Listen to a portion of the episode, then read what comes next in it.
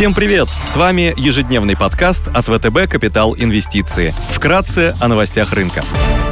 Глобальные рынки. Внешний фон с утра позитивный. После снижения американского рынка по итогам предыдущей торговой сессии на фоне роста числа заболевших и выхода слабых данных по розничным продажам фьючерсы на S&P в плюсе на 0,1%, Евростокс растет плюс 0,2%, развивающиеся рынки прибавляют 1%, Япония и Китай торгуются в зеленой зоне. Баррель нефти марки Brent стоит 69 долларов, унция золота торгуется по 1790 долларов, доходность по десятилетним гособлигациям США выросла до 1,27%. Сегодня будет опубликован протокол с июльского заседания ФРС. Информационное энергетическое агентство предоставит статистику по недельному изменению запасов нефти.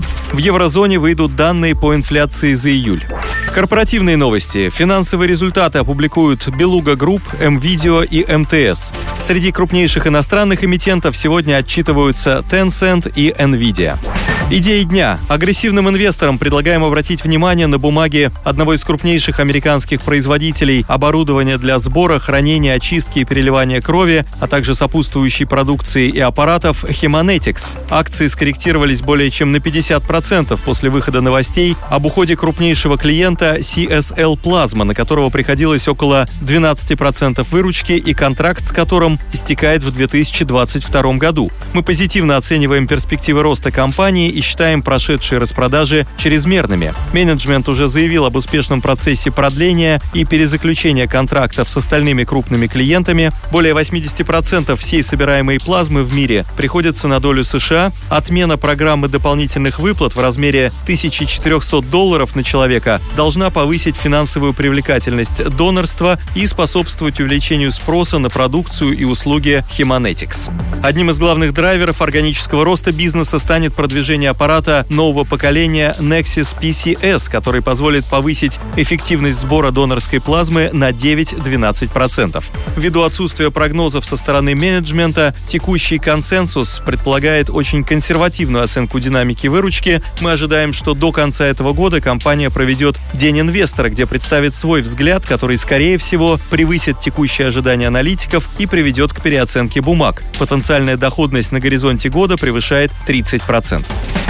На рынке иностранных облигаций интересно выглядит долларовый выпуск 2027 года погашения с купоном 5,4% чилийской электроэнергетической компании Empresa Electrica Cochrane с рейтингами BA1 от Moody's и 3B- от Fitch. Бумага торгуется с доходностью 5,8% со значительной премией к своей рейтинговой группе. Расширение спредов произошло на фоне внутриполитической ситуации в стране. В мае в Чили прошли выборы в учредительное собрание, которое должно было заниматься разработкой новой конституции, по итогам выборов правящая коалиция «Вперед Чили» получила меньшинство голосов. Победителями стали кандидаты от леворадикальных политических партий.